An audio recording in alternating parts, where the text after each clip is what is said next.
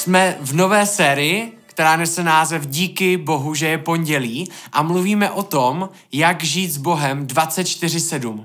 Tak jako to mluví Bible, tak žít s Bohem není o neděli, kdy přijdeme do kostela, nebo spíš o tom, že si poslechneme online bohoslužbu, ale je to věc našeho života.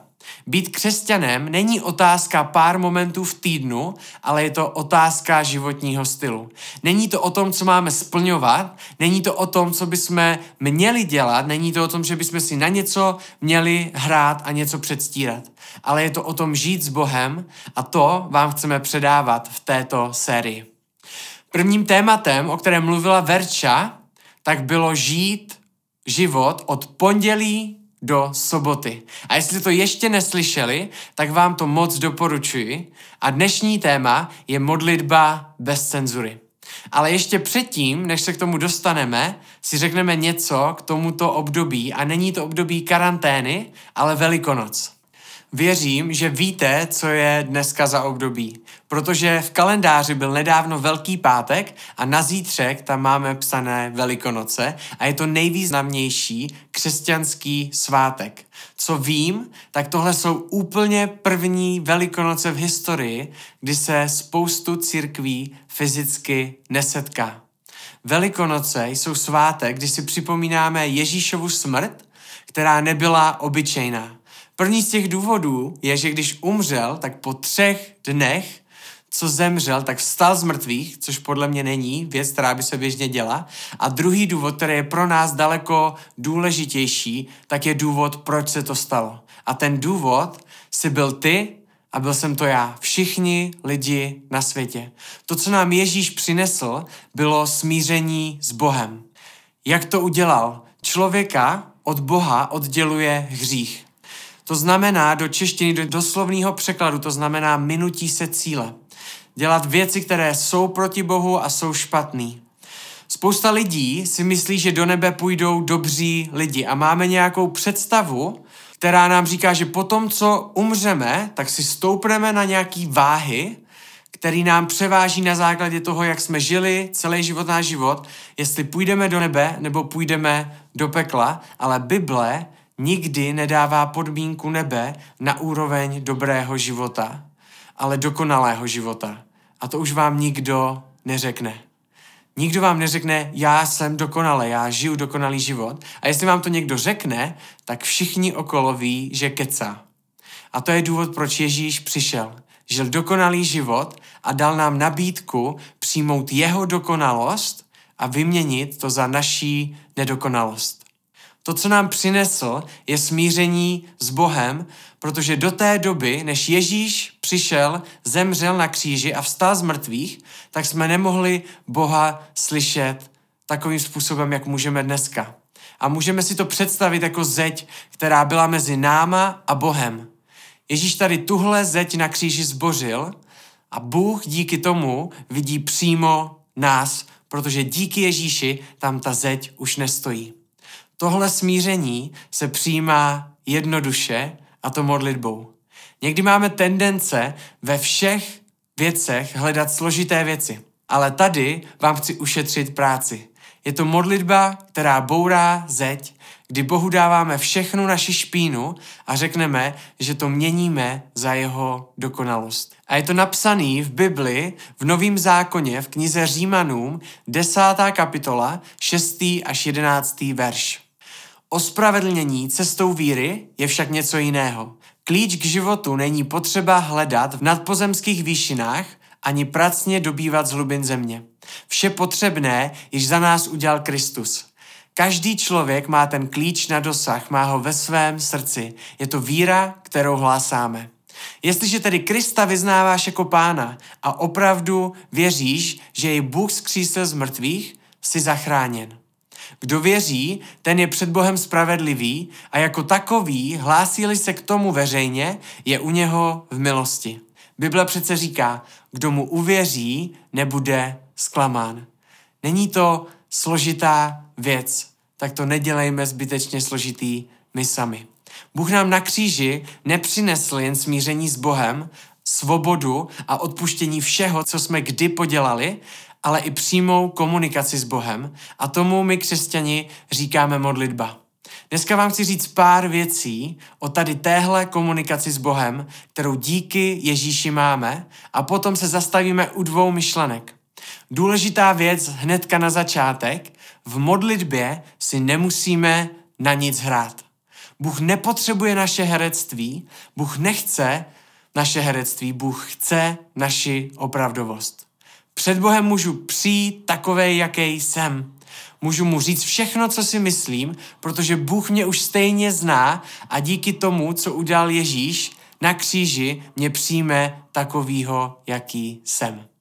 Modlitba, a tohle je důležitá věc do naší série, modlitba nám nebyla dána do jednotlivých okamžiků našeho života. Modlitba nám byla dána do života, aby měnila naše jednotlivé okamžiky. Není to o tom, že se modlíme v neděli a pokaždé před jídlem, ale o tom, že náš život je jedna velká modlitba. Modlitba není naše poslední možnost, modlitba je naše první reakce. V modlitbě si potřebujeme připomínat a uvědomit si, ke komu se modlíme. Modlíme se k Bohu, který stvořil celý svět slovem. Bůh řekl, puf, žirafa. Tohle je Bůh, který ho zná. Můj Bůh je Bohem, kterému na mě záleží. Je Bohem, který pro mě má dobré věci a i když věcem nerozumím a zdá se mi to šilený, tak Bůh je Bohem, ke kterému můžu přijít, sednout si a spolehnout se na to, že to má ve svých rukou, i když já to tak nevidím. Když víme, jaký je Bůh, modlitba není naše poslední možnost, ale je to naše první reakce. Proto je potřeba si připomínat, kým Bůh je, protože se to odráží do naší modlitby. První myšlenka větší, ke které se dostáváme, je tady tohle. Řekněte Bohu, ať k vám mluví. Může se to zdát jednoduchý, ale někdy máme pocit, že modlitba je čas, kdy my mluvíme k Bohu a tím to končí. Přijdeme k němu a přineseme si seznam stížností a prozeb, nadiktujeme to všechno, co chceme a tím skončíme. V modlitbě, když takhle fungujeme, tak v modlitbě Boha využíváme, ale máme být používáni. Bůh si chce použít nás. Nejsme stvořeni od toho, aby jsme využívali Boha, ale aby jsme byli Bohem použiti. Do modlitby chodíme s popsaným papírem často, ale měli bychom pravidelně chodit s prázdnou stránkou. Když chceme, aby Bůh mluvil, musíme si vytvořit prostředí, kde budeme poslouchat. A i Ježíš se chodil modlit úplně sám, bez učedníků, bez nikoho. Je to napsáno vícekrát v Novém zákoně a tady je jenom jeden z příkladů, který je zapsán v Matouši 26. kapitole 36. verš. Když Ježíš s učedníky dorazil na místo zvané Getsemane, řekl jim, posaďte se tu, já se zatím půjdu tamhle modlit. Budu sám, budu jenom já a pán Bůh. Nebudu tam mít Instagram, nebudu tam mít YouTube, nebudou na mě vyskakovat zprávy, nebude mě nikdo volat, budu tam jenom já a Bůh. Ani vy tam nebudete, budu tam sám. A je potřeba, aby tohle jsme si my vytvářeli. Protože když nemáme v prostředí, který můžeme Boha poslouchat, tak si můžete být jistí, a je to zapsáno v Bibli, že Bůh mluví vždycky, ale my často neposloucháme. Jak k nám Bůh mluví? Jednoduchých pár věcí. Skrze to, že si čteme Bibli a o tom bude příště mluvit Michal, takže se máte na co těšit. Další věc je skrze ostatní lidi. Skrze lidi, kteří Boha znají, mají s ním zážitky a mluví najednou k vám skrze nich, může promlouvat Bůh. Může to být skrze toho, že si posloucháte kázání, anebo skrze Božího ducha, kterého přijímáme u té první modlitby smíření, o které jsme se bavili. A to je napsaný v první Janově, čtvrté kapitole 15. verši, kde je napsáno, kdokoliv vyznává, že Ježíš je syn Boží, v tom přebývá Bůh a on v Bohu. Bůh je často ten, když s ním strávíte jenom prostě obyčejný čas a nemusíte se ani modlit a najednou vám přistane myšlenka od Pána Boha. Zavolej tady tomuhle člověku a pozbuď ho. Modli se za tady tohohle člověka ze základky, který mu už se z deset let neozval a modli se za něj, za jeho nemocnou mamku. A vy vůbec nemusíte vědět, že se něco takového děje, ale to, že je ve vás Bůh, tak vám najednou skáčou tady tyhle věci.